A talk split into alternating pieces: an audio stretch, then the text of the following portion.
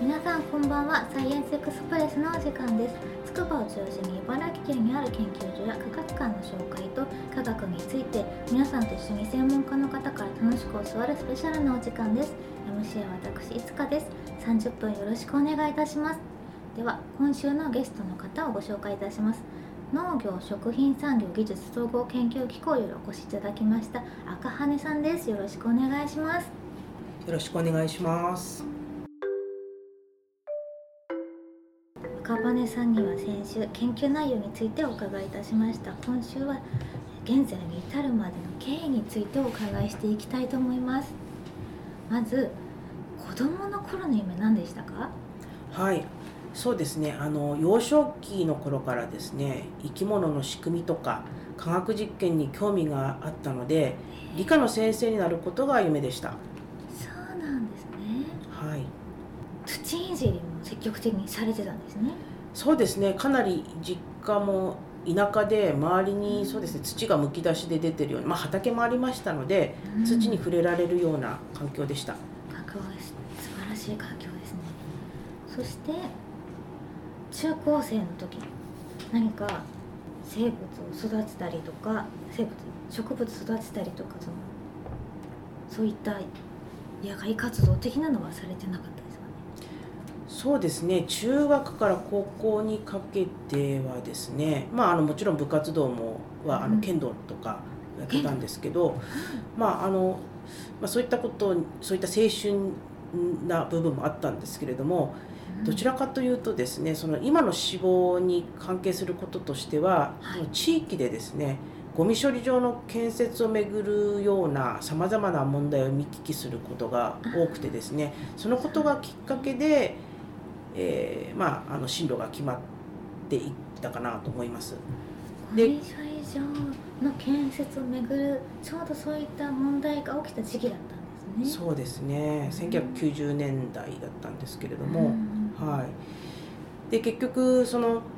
まあ、自然があの破壊されるんじゃないかとかうん。汚染されるんじゃないかっていうのもそうなんですけれども、結局そのなんていうんですかねその問題に関わる人と人のこうなんて対立だとか、うんまあ、あとはあの地域の在り方みたいなことで、まあ、あの議論する大人の姿を見たりししたので。まあ、そうするとですねあ、まあ、あの環境が破壊されるんだって単純な話ではなくて私たちがどういうふうに生きていくかみたいなことも考えなきゃいけないんだなって思ったりしたんですね。なるほどですねそこで問題意識を自分ごとじゃないですきちんと取り込む。で進路志望もとしきっかけとして考えるようになったっていうのがすごくはい。うん、そこでそうですねすごくこう問題意識を抱え感じたとかうん。抱えたっていうのは大きかったかなと思いますね。大きいでまあ、具体的な進路としては、まあ、大学にしあの進学することは決めていたんですけれども、まあ、自然環境と人が共生するための勉強ができるような、そういった大学への進学を希望しました。環境系ですか？環境系かもううん。社会系かみたいな感じですよね。はい。でまあ、もうそういった学部ももちろんあの考えていたんですけども農学部のパンフレットを見ていた時にまさにその自然環境と人が共生するためのその学科みたいなことが書いてあったんで、まあ、実際には農学部の方にあの進学しました。農学部はい。はい入学してからはどういった勉強をされてたんですか？そうですね。あの大学の専攻がですね生物農学部の生物生産学科というところだったんですね。でこの学科っていうのは食料生産に関係する専門分野を学ぶところでした。なのでそうですね。あのそれこそ作物学とか、えー栽培学だとかあとはそうですね果実とか園芸のお学科だとかそういったものを勉強しました。なので入った当初はですねすごくあの困惑しました、あれなんか私別に農業生産とか食料生産にかかことを勉強するために入ったんじゃないんだけどなっていうことがあったので、まああのなのでどちらかというと大学に入ってからは、まあ、あのサークル活動の方に力を入れたりしました。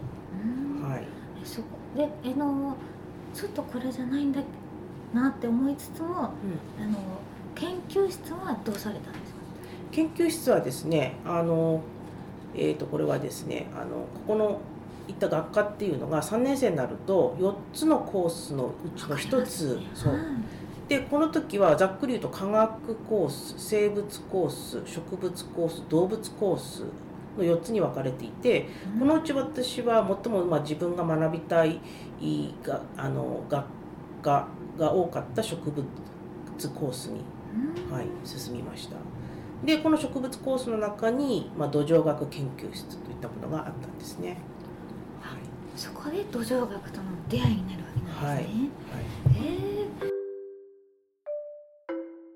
土壌学を学びそこで出してあ私が学びたいのはこれだったんだみたいな感じにはなったんですか、うん、はい、でこの土壌学研究室を選ぶまでにはあのまたいろいろあのありましてそれこそさっき言ったサークル活動っていうのが効いてきます。はい、でもちろんその、えーとまあ、じ大学の授業でやるものも充実はしていたんですけれどもやっぱりもっと私は人と関わりたいとか環境問題そのものにこう関わりたいっていう意識が強かったのでその環境系のサークルに入ってはい。あのそれこそ何て言うんですかね学生 NGO みたいなものだとかボランティア活動とかっていうのをおまあ結構授業をほっぽってやっていたかなと思います。はい。で将来のまあ進路としては、まあ、環境 NGO とか、まあ、そういったところへの就職を考えていたんですけれども、まあ、そういったあのところにこう出入りしているとですねちょっとやっぱり思っていたのと違うなっていうことがありまして。もう大学生だけど、うん、出入りはしていたんですね結局あの学生の,、まあ、あの大学のその環境サークルがこう集まる集まってるような環境、N まあ、学生の NGO 団体があって、そこでまあ大学ごとにどういった取り組みをしているのかとかそこでまあまあ、文化系とか社会系だとか、まあ、文系の取り組みをしている大学のサークルがあったりとか、まあ、私が取り組んでいたのはゴミ問題とかあのリサイクルとかなんですけどそういったのの取り組みをこう発表し合って、まあ、議論するみたいなことをしてました。意識が高いですね。確かにそれを聞くと、ええ、授業よりそっちの方がそうなんですよ。いっちゃうかもしれないですね。私は別に農業生産でも食料生産に置くと生産とかに比べちゃうと、うん、そうですよね。だからもう全くその自分がそのこのなんていうんですか研究者になるっていう意識は全くその時点ではなかったんですね。4年生で、はい、はいなんですが、まあ、そういう NGO か学生 NGO 活動みたいなのをやっていく中でやっぱりその特に日本はそういう傾向があるんですけどどうしても感情論みたいなところに走るところがあって、うん、どうしてもこの問題を止めなきゃいけないんだとか、この自分たちがこう気に入らない活動を止めるんだみたいな方に行ってしまっても建設的なこうなんていうんですかねあの議論ができないなって思ってですねちょっと一旦そのサークル活動から離れたんですね。でそうした時に、まあ、ちょうどその土壌学研究室に配属された時期とかぶりまして、これからどうしようかなって言った時に、まあ、その土壌学研究室の先生がですね地域のための地域の循環を考える、まあ、あの研究をしようって言ってくださってそこでバチッとハマったわけですね。先生の提案も良かったんですね。はい、そういうそうでした。そこからまあ土壌にはまっていくっていったところですね。すごいですなんかその実際サークル活動って世の中いろんなのがあるじゃないですか、はいそこでちょっと自分の方向性をこうきちんと探ったっていうのも大きかったんですね、経験として。だからやっぱり大学時代っていうのは勉強するだけじゃなくて、大学は大学です小さな社会だと思うんですよね、うん、そこで、まあ、あの自分の責任が取れる範囲で、まあ、あの社会活動してみたらいいんだと思うんですよね。うん、はい人といろんな人と触れ合える機会だと思いますし。ね、はい。なんか何にも属さないっていう人もうん。増えてきてると思うんですけれども、やっぱりそのアルバイトが忙しいとかでうん。もそれだけじゃなくて授業以外でうん。何かこう所属してうん。見るっていうのは結構その後の自分の進路選択であったり、その自分の選択な人生の選択迫られた時にうん。大きなきっかけになったりするかもしれないですよね。はい、それこそあの泥臭いじゃないですけれどもやっぱりちょっとこう人と人とのつながりだとか人と人とのこう触れ合いというかそういった部分もしあのちょっと意識して、えー活動してきたところが今もすごく生きてるかな。そこでやっぱりできることとできないこととかっていうのに気づくことができたので、はい、良かったかなと思いますね。経験ですよはい。その大学4年生のところでは先生からご提案いただいたその地域とのうん。地域の土壌の循環でしたっそうですね、はい、循環もすごく意識したあの研究。研究だったと思います。けうん。それは4年生でされて、うん。そこでこの研究をもっと続けていきたいって思われたんですか？はい、そうです。えっとまずその研究室に入って4年生の時のまあ卒業論文っていうのが、まあ、ちょっと堅苦しい言い方になっちゃうんですけど、土壌コロイド特性をまあ考慮したコシヒカリの小資源型石法の検討っていうものでした。な何の何のことだろうと思うんですけど、先ほどちょっとちょろっと出したかもしれない黒木土。はいあの火山灰を母材とするこうか北関東に広く分布する黒木土っていうのがあるんののその黒木土で、えーまあ、米を作りをする時に、まあ、あの普通の化成肥料ではちょっと効率が悪い部分がありまして、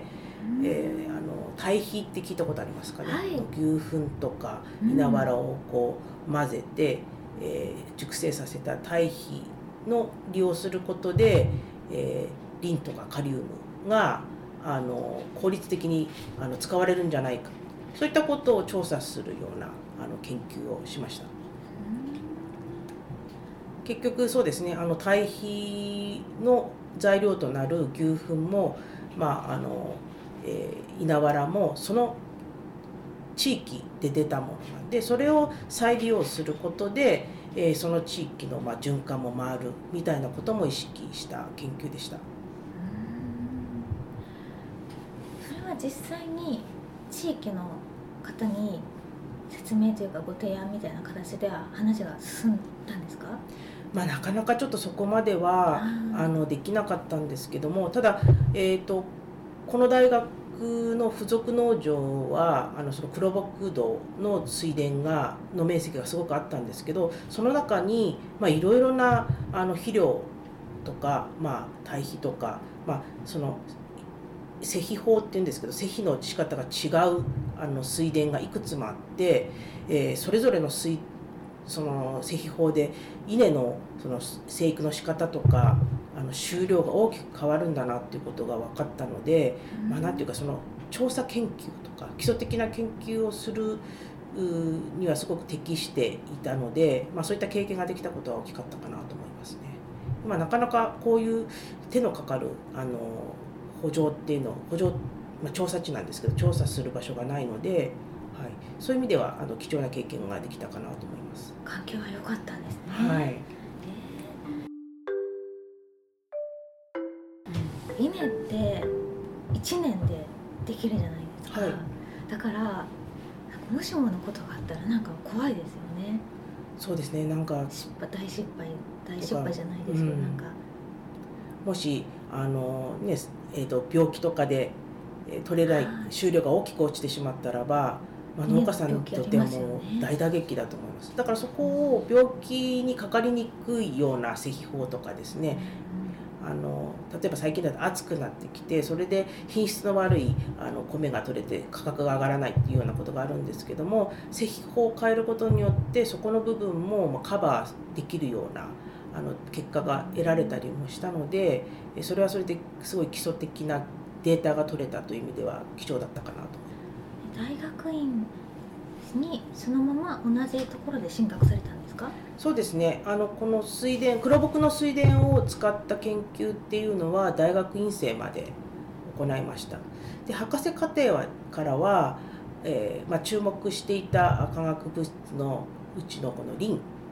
このリンがその水田の土の中でどのように動いているのか。どのように、まあ、あの作物に吸われるのかそういったような研究、まあ、もっとよりこう基礎的な研究をしたいと思って別の大学に進学しました博士課程から。リンがどのように吸われているかっていうのは、えっと、それぞれのうん土に例えばな何パーセントあったリンが何パーセント吸われているとかそういうことですかね。そうですね、まあ、あの化学肥料として入れたリンのうち、まあ、何パーセントが作物の方に移動したか、うんまあ、対比として対比の成分として入っているリンのうち何パーセントが、まあ、稲の方に吸わあの吸われたかそういったようなあのことをしていました。リンがその栄養になるからいっぱい吸わせたいわけですよね。そうですね特にリンは稲のその分月っていうんですけどもこう例えば3粒植えて出てきてそこからこう増えるきあの茎が増えるっていう茎が増えるんですけどここの増えるところでリンがあの重要な役割をするんですね。リンが少なくなるとそのくまあ分月っていうんです分月数が少なくなってしまう。取れる量に大きく左右される、そうですね。そうなんですね。その研究はすごく価値がありそうですよね。はい。で実はだから博士号につながる。はい。で実は黒木土っていうのはこのリンをですね強く吸着して離さないっていう特徴を持ってるんですよ。そうなんですか。だからそのリンが欠乏するようなあのえっ、と症状が出やすい土なので実は難しいはい実は水田に適さない。と言われています。へえはいまあ、だけどもいろいろ改良してですねもちろん黒木の土でもあの米は取れるんですけれども、はい、そういった特徴を持ってるからやっぱりその黒木土におけるリンの研究っていうのは重要だったわけです。クロボックスでも改良することによって取れるようになるからはいそういった意味でやっぱ土の研究って大事ですね。はい、そうなんですよで中赤土がなんでてあの水田に適してるかっていうとその黒木に比べてリンを強く吸着する力が弱いからなんですね。リンがキーパーソンなわけキーパーソンです。はいなるほど。えーえそれまではそういうことは認知はされていたけど、そういった研究はされている方はいなかったんですか？もちろんあの実はやっぱり米生産っていうのは重要で、うんまあ、窒素リン酸カリが重要だっていうことももちろん分かっていたので古くからある研究だったんですけどもやっぱりその地域を循環させるという観点で例えば地域にあるものをおその肥料として使った時にまああのうまくその栽培していけいかれるかっていうその検討はあまりその当時はあのされてなかったので。はいあのどっかから持ってくれば解決できるじゃんみたいなことがあったんですね。はい、そうなんです実は化成肥料に使われているリンっていうのはリン鉱石というものを加工して、まあ、肥料に使ってるんですけどそのリン鉱石は、まあ、ほぼほぼ海外の輸入に頼られてるんですね。そうなんですか。そっかなので海外でリン鉱石の価格が急騰するともうそのままダイレクトに化あ化学肥料の価格に、はい、関わってきますね。そうなんです。なのでやっぱり地元で出てくるようなその林資源の発掘も重要ですしそれを使った国内でのそうですになるほど。はめちゃめちゃ大事な研究ですね。い、そうなんです。実際改良されて黒木土でも稲はす。あのきちんと収穫できるようになるっていうのがはい。証明できたわけですね。そうですね。それは昔からもちろんそうそういうふうになっていたんですけどさらにじゃあどんな肥料をどういった材料の材料の違い材料のを違いでとかですね、はい。黒木土でも問題なく栽培できるかどうか。うん。でそれで博士号を取られてはい。そのままじゃあ研究機関に就職して研究者として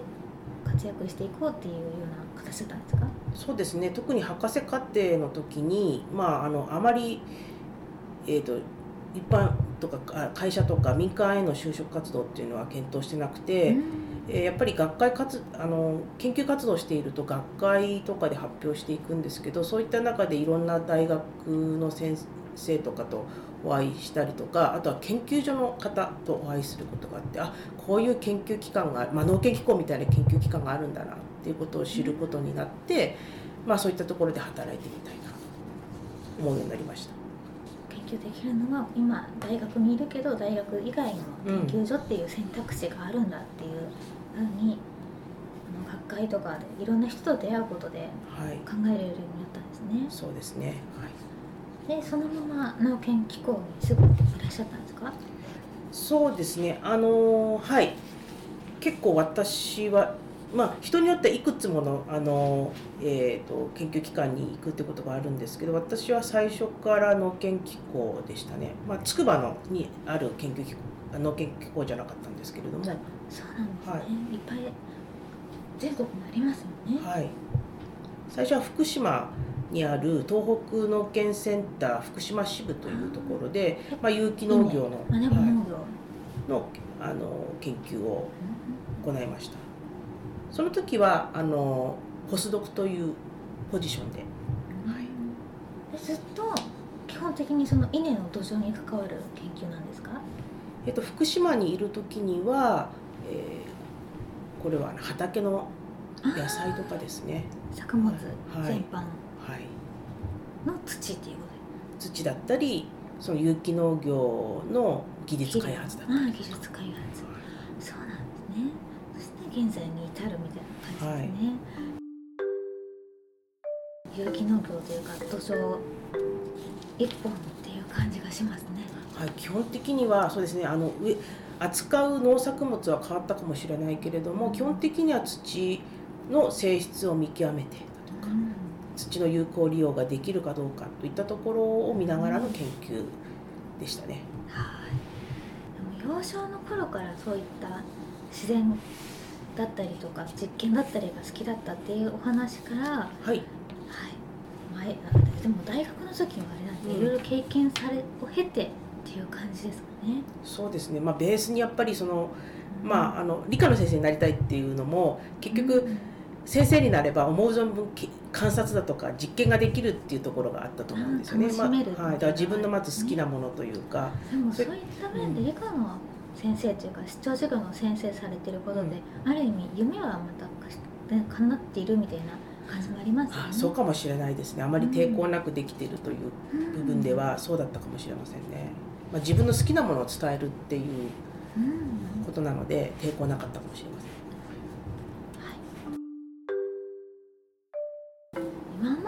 できて一番嬉しかったこと良かったことありますか？はい。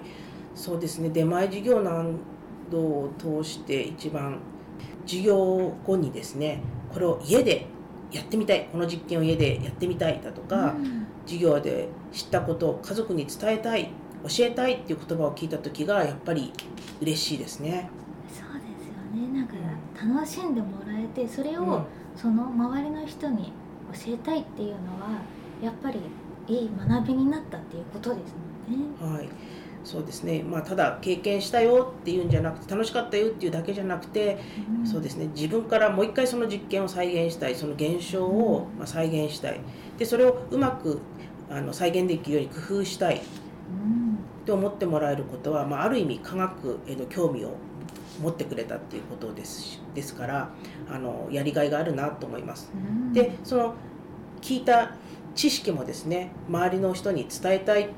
て思ってくれるっていうことは、まあ、興味関心が湧いたっていうことなので、うん、まあ、そういった授業ができたんだなっていうふうに思ってですねすごく嬉しく思います。はい。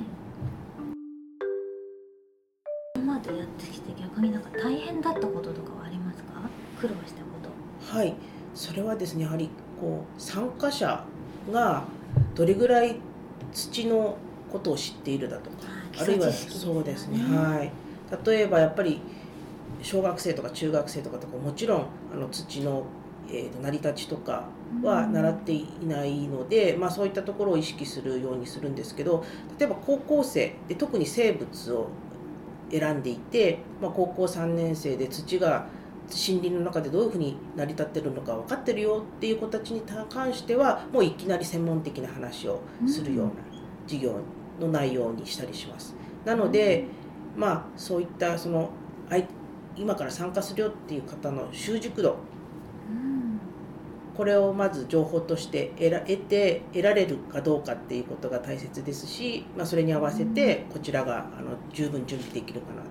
といったところが大変かなと思ってます、ね、大変ですよね、はい、でもだからこそ先ほどの良かったことにつながるわけなんですよね。はいそうです。ぜひラジオを聴いている方で授業をお願いしたいっていう方あのぜひですね出張授業要はかはねさんまでご依頼いただければと思います。これから土壌の研究どのように発展していくまたはしていくべきかってありますか？はい。そうですね。私がまあ思うことなんですけれども、はい、まあ、やはり土壌が持つ多様性とかまあ、機能を最大限に生かすような農業技術の開発だとかあと土壌の魅力を解き明かす基礎研究に立ち戻ることが必要だと感じてます。でまあ、最新技術を活用した効率的な農業っていうのは、まあ、土壌から離れた農業って言われることがありますのでやっぱりその作りやすいだとか、まあ、あのたくさんあの収量があるとかっていう、まあ、ことも重要なんですけれどもやっぱりもっと土と向き合ったそういったあの農業にまたあの帰っていってもらいたいなっていうふうに考えています。でまああの土はですね大切だ土壌は大切だと思う気持ちはですね、まあ、私たち全人類の共通の認識だと思います。はいでどうしても国内に目を向けがちなんですけどもそれをあの外国の方に目を向けると、うん、降雨とか風の影響で土壌が流れ出してしまうような、まあ、土壌侵食っていうような問題があります。これはですねあの土そのものが失われてしまうといったようなですね食料生産上の大きな問題ににつながっています。日本ではそんな土が流れてしまってそのあの土がなくなってしまうっていうのようなことは当たり前、えー、なかなか目に触れることはないんじゃないかなと思うんですよね。でまあその日本においては土壌の存在が当たり前だっていう状況だと、まあ、そういったその土を失われるものっていうことはなかなかあの意識することが難しいと思うんですけれども、まあ、私たちの食料特に日本においては国内だけの生産だけではあの賄えなくて、まあ、海外からあの農作物輸入してると思います。ということは海外の土壌にも支えられているということなんですね。なのでその土っていうのは、まあ、自然に当たり前にあるっていうんではなくて実は管理が必要なもの管理が必要な自然の資源と捉えて、えー、いただいて、まあ、土壌を適切にあの保全したり管理するような技術開発にももっと着手すべきだと思います。有限な資源というふうに思うとちょっと意識が変わりますね。はい